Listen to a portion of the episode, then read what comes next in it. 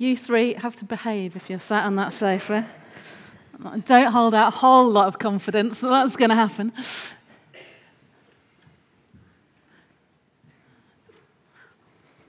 She's my friend. She's allowed to do what she wants. so last week, uh, especially if you're visiting this morning, we looked at the first in our series of hashtag Do You Know Him? Real and Revealed. And this morning, and I feel properly excited about this this morning, all across Skipton, in every church in Skipton and uh, also in Embsay and Carleton, um, at least, uh, we are all looking at this same topic Jesus the Restorer. Um, that's amazing. It really is amazing. Some people are, are, looking at it based on the lectionary readings, and even they're not the same as the other church's lectionary readings. And some of us are kind of just doing the topic, but we are all looking together with all of the people who gather in our churches this morning at Jesus, the restorer. Restoration, of course, implies that something is broken or damaged, doesn't it? Because that's why it needs restoration. And as I was thinking about this earlier in the week, um, it reminded me of uh, a popular nursery rhyme. And uh, that popular nursery rhyme is uh, this one. So after three, Humpty Dumpty sat on a wall. Humpty Dumpty had a great fall. All the king's horses and all the king's men couldn't put Humpty together again. Ah, oh. It's sad, isn't it? There's poor Humpty Dumpty, all broken in pieces on the floor, and no one can put him back together again. You know, we face that same experience so often, don't we?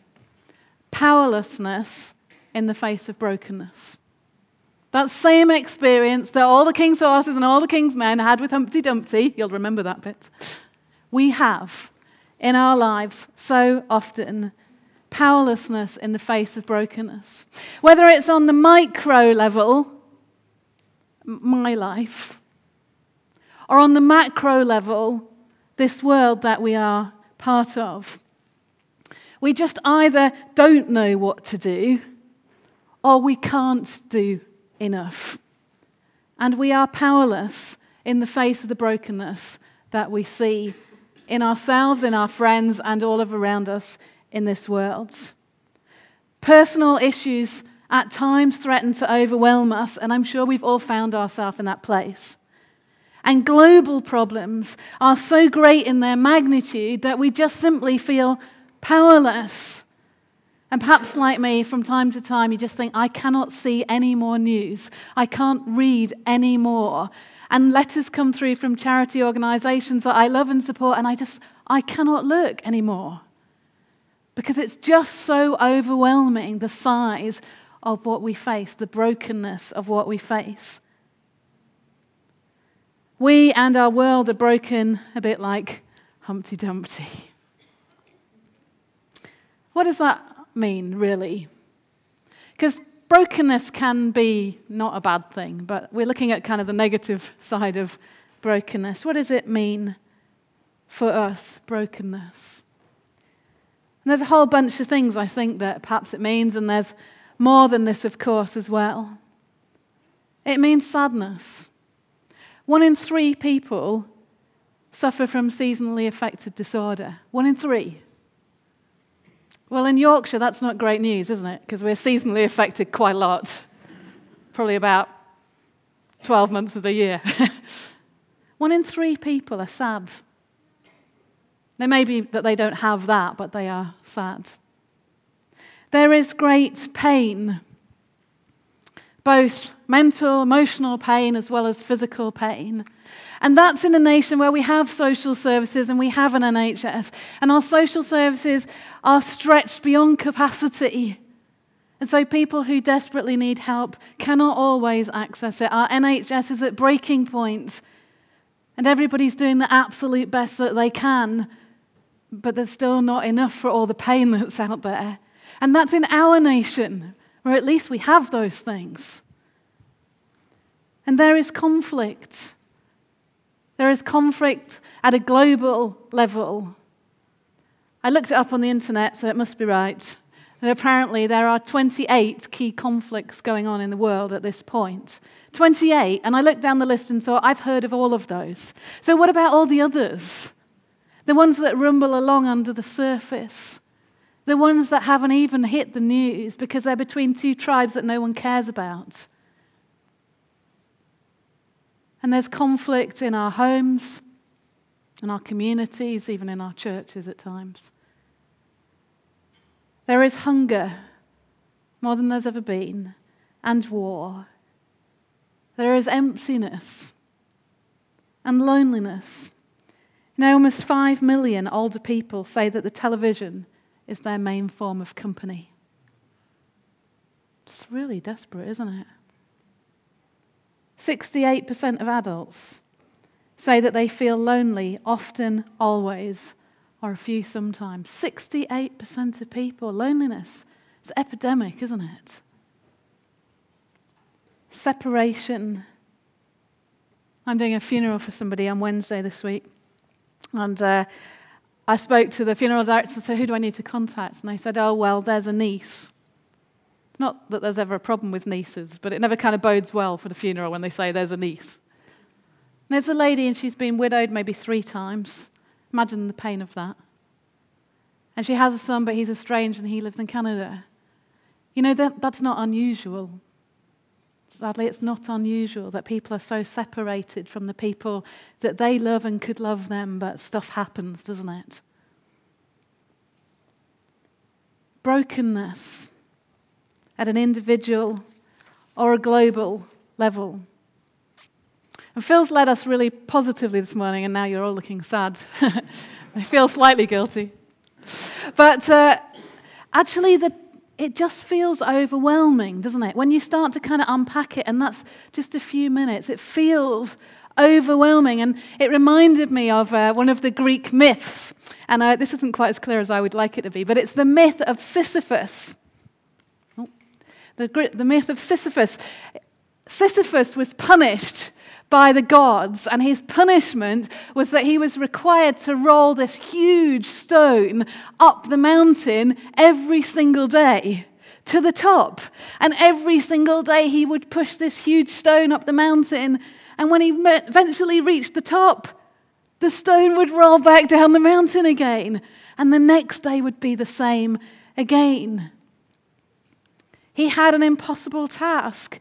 And it feels like we have an impossible task, doesn't it, to face when we look at the brokenness around us and even in our own hearts. This is not the time, either individually or globally, for sticky plasters. Sticky plasters are a wonderful thing, especially if they have a picture of Mr. Bump on, and they make people feel better for a little bit. But we are beyond sticky plasters. We actually need to go to the root of the problem, to what is really this is all about. If we don't diagnose properly, then we can't prescribe the cure properly, can we? And we won't see change. And I know that you've heard this before, but it's always good to hear it again. We need to go to the root of the problem, and the root of the problem is heart trouble. It's the human heart. It is the human heart that's the problem. The issues are symptoms, aren't they, of the problem of the human heart. The issues are symptoms of the problem of what the Bible calls sin. What the Bible calls sin. Oswald Chambers, who was a very deep and spiritual man who has died, uh, he said this very profound Sin is not wrongdoing, though of course it is. It is wrong being, deliberate and emphatic independence of God. Sin is wrong being, deliberate and emphatic independence of God. We are broken because we have chosen to live independently of the one who made us. We were made to be in perfect relationship with God, our Father, to know Him and for Him to know us, for there to be clear communication between us. How wonderful would that be? Anyone here ever struggle with prayer? Anyone ever struggle with listening to God? Imagine we were made to not have those struggles, to be perfectly in communion with Him, and for Him to be perfectly in communion with us. We were made to be in perfect relationship with one another. Hey, imagine that. That'd be good, wouldn't it? But at that point where sin entered the garden, whatever, however you interpret that, The relationship with God and the people he had made was broken. And the relationship between men and women was broken. And they started fighting in the Garden of Eden. And, well, you know the rest of the story, don't you? Separated from him, separated from one another, and separated from God's created order being all that it was meant to be for his glory. Sin enters, and separation is in every part of who we are and where we are. We are broken. We are broken, aren't we? And our world is broken as a result of the sin that has entered because we've chosen to live our lives independently of the one who made us. But this morning, we are talking about Jesus, the restorer. And in that small phrase is a huge amount of hope. So you can stop looking sad, you can now start to look happy again. There's a huge amount of hope because Jesus came to fix stuff, didn't he? He came to restore it. He came to restore us to the Father. He came to restore us to one another. He came to restore us in this world. And we won't see all of that this side of heaven, but one day we will. And that gives us hope. Jesus came. He lived among us. He walked with us. He was like us. And He died in our place on a cross to take our sin and shame and all of the words that are written on that cross, all the things that sin looks like in our lives greed, corruption, idolatry, covetousness, blasphemy, envy, all that stuff. Jesus took it upon himself. And I could read to you most of the New Testament, but since there's pancakes later, I won't do that.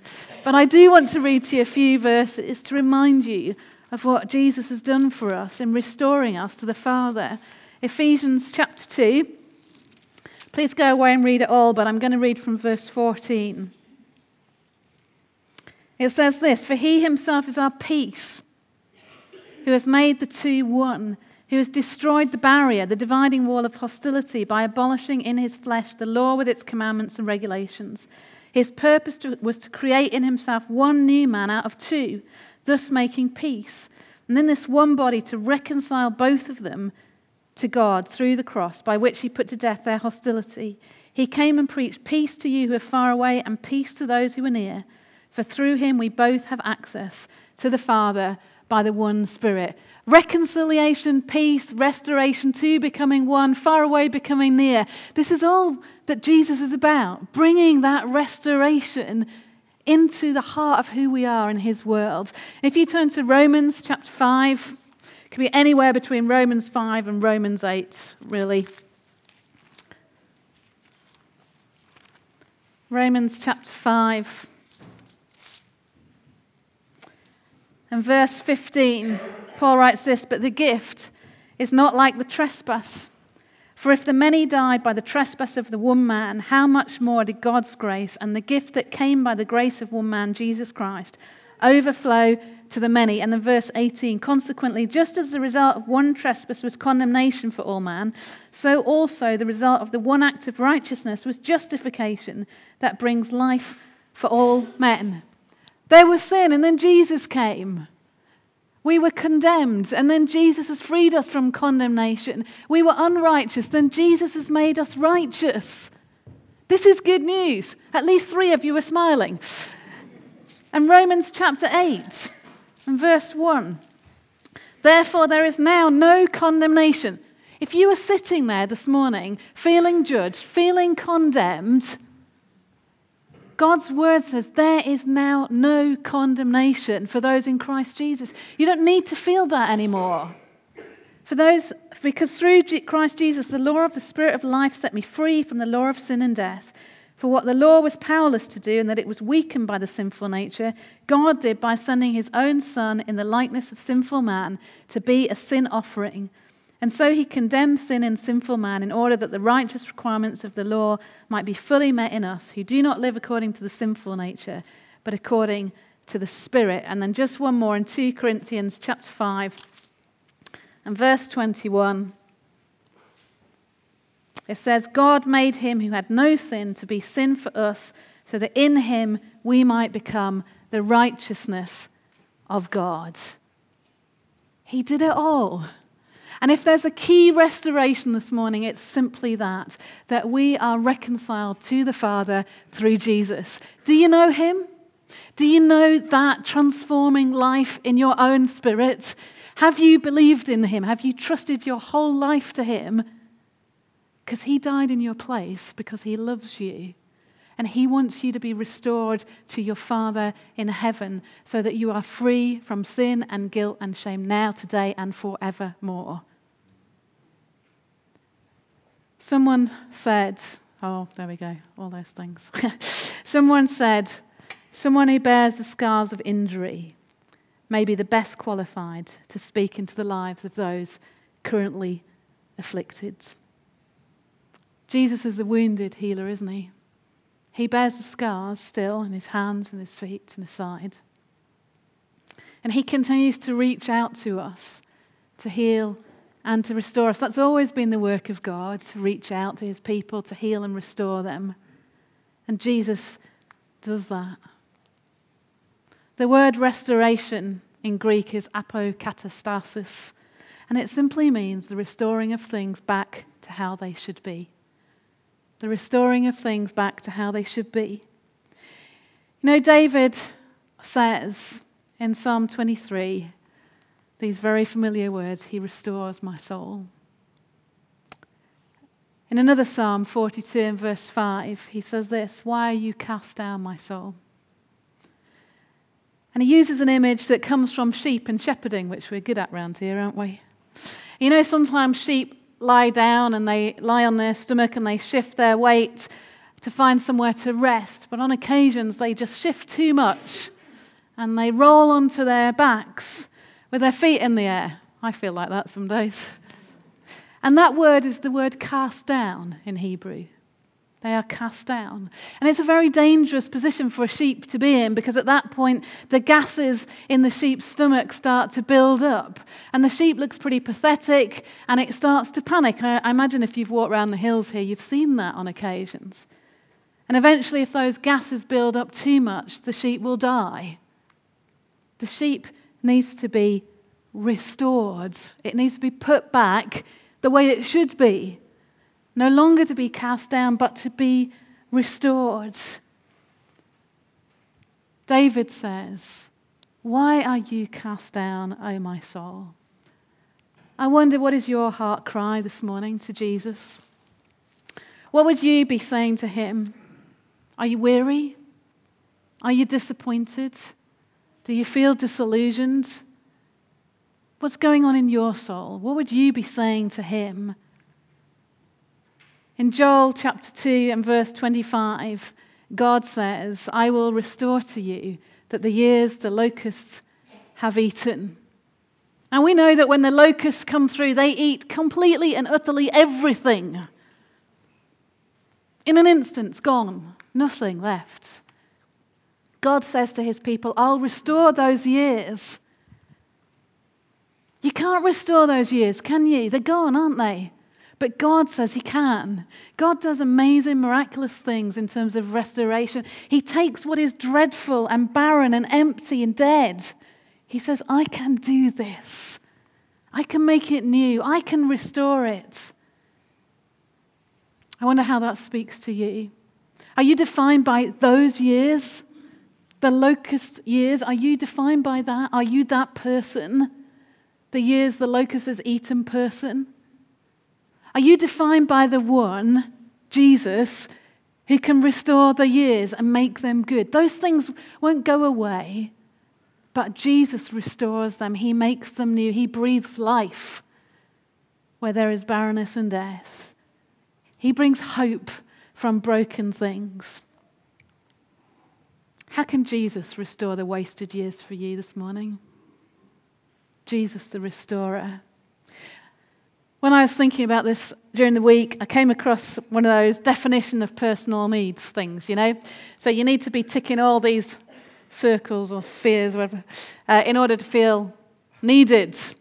So, you know, you need to have connection and love, and you need to have variety, and you need to have certainty in your life. You need to feel you're making a contribution, that you're growing and learning. You need to feel you have significance. Please don't look too despairing.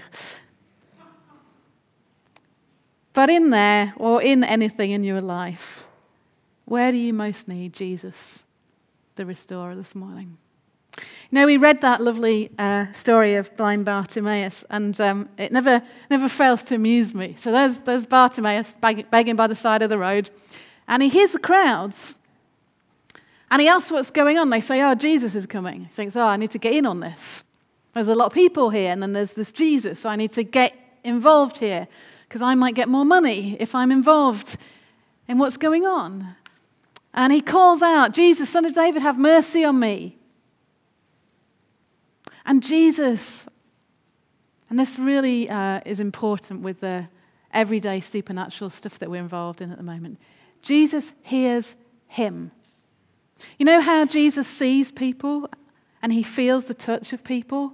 Jesus hears him because, because he hears in a kind of physical, spiritual kind of way. How, how does he hear Bartimaeus over the whole of the crowds? Because, because he, he's listening to the Father. And he hears Bartimaeus, and, he, and then he says to blind Bartimaeus, What do you want me to do for you, Dur? What do you think? And on this occasion, he says, I want to see. But you know what? Sometimes our presenting needs are not actually our heart needs. And Jesus says to us, What do you want me to do for you?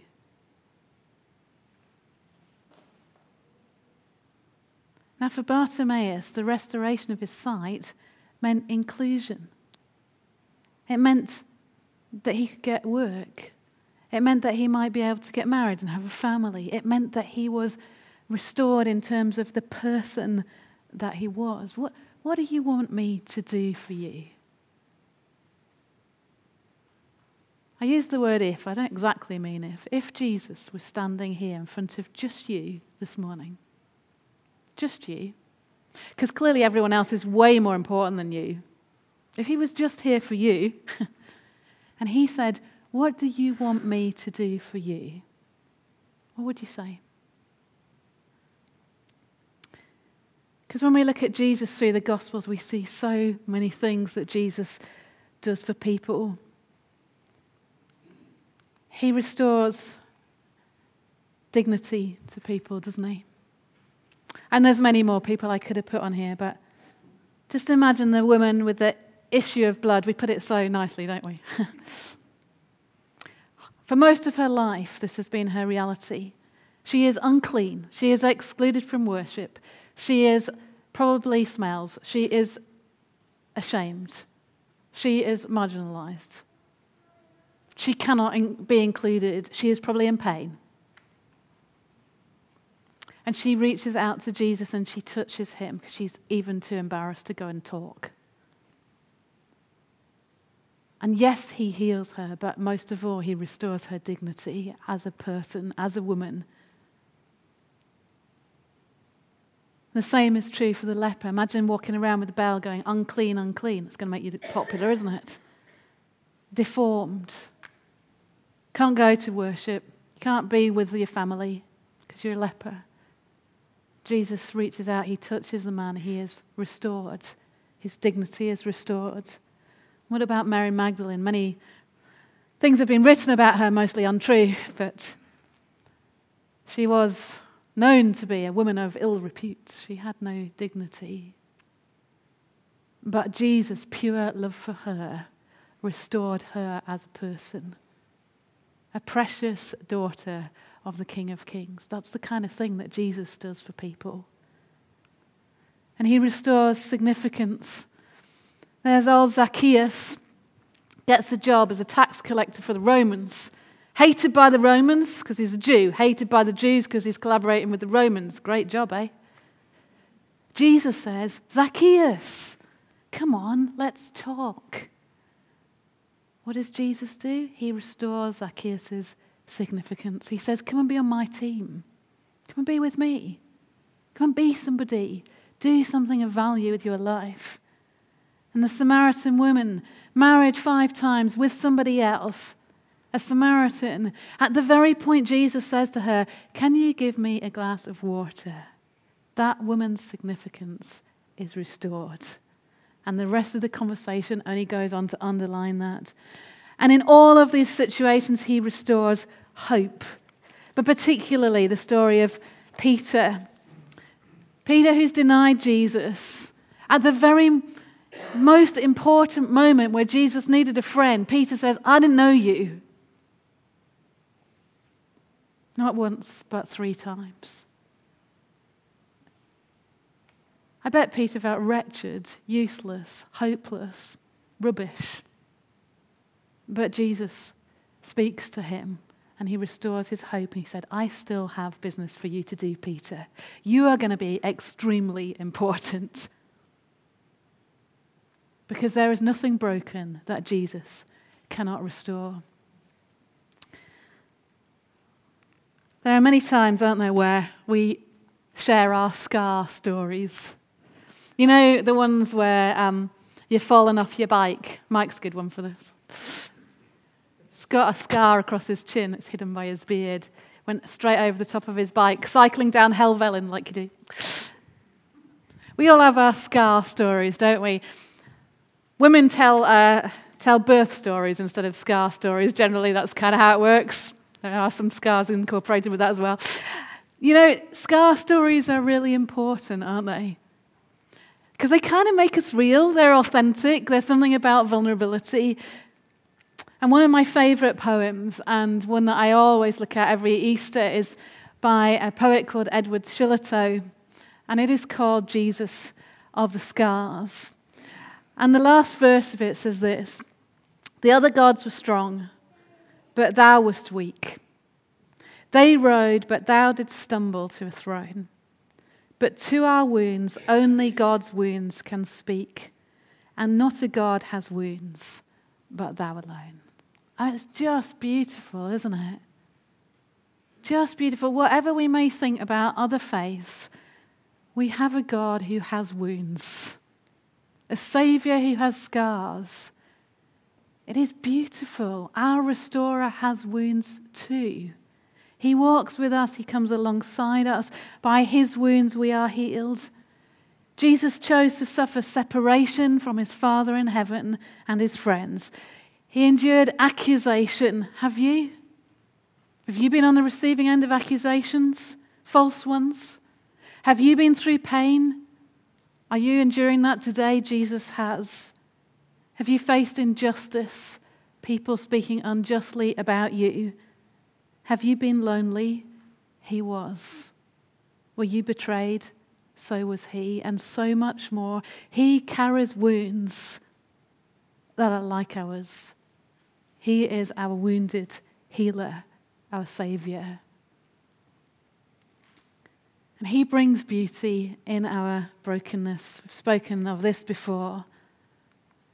But in Japan, they have this method of mending things called kintsugi. It means gold. Kin means gold, and sugi means repairs, golden repairs. It started when the shogun of Japan, the leader, broke his favorite vase. And he was devastated, and all his minions gathered up the little pieces of his broken vase. And they created this golden cement, I guess. And they carefully cemented the vase back together again. It could never be what it was, but it was almost more beautiful because the breaks were now golden and incorporated in the beauty of the vase. They work from a philosophy that is called wabi sabi. That's not wasabi, that's those pea things, right? It means to find beauty in broken things. Know, we're all broken. Some people might look less broken than others, but hey, we're all broken. We all have wounds, we all have scars, we all need restoring, we all need Jesus to bring beauty in our brokenness. Henri Nouwen is a Jesuit priest who worked with people with physical, emotional, or mental learning difficulties. He wrote this When we honestly ask ourselves, which person in our lives means the most to us, we often find that it is those who, instead of giving advice, solutions, or cures, have chosen rather to share our pain and touch our wounds with a warm and tender hand. And that's what Jesus does. He walks with us, he reaches out with his wounded hands and he touches us. And that's what we're called to be restorers, those who carry the message of Jesus, our Saviour, our restorer, to those who also need to know that wounded people like them know a wounded Saviour and find that restoration in their spirit and their hearts at the core of who they are, and their soul, their body. To know Jesus, the, the restorer. So I don't know where you are this morning. I don't know what your heart cry is to Him. I don't know where you need to know His touch, His restoration, His life breathed back into you this morning. Maybe you are crying just like that. But adults don't cry, do they? We do much better at the masks. In this place, Jesus sees you and he knows your tears, whether they're on the outside or the inside. And he is the restorer. He's saying to you this morning, What do you want me to do for you? What do you want me to do for you?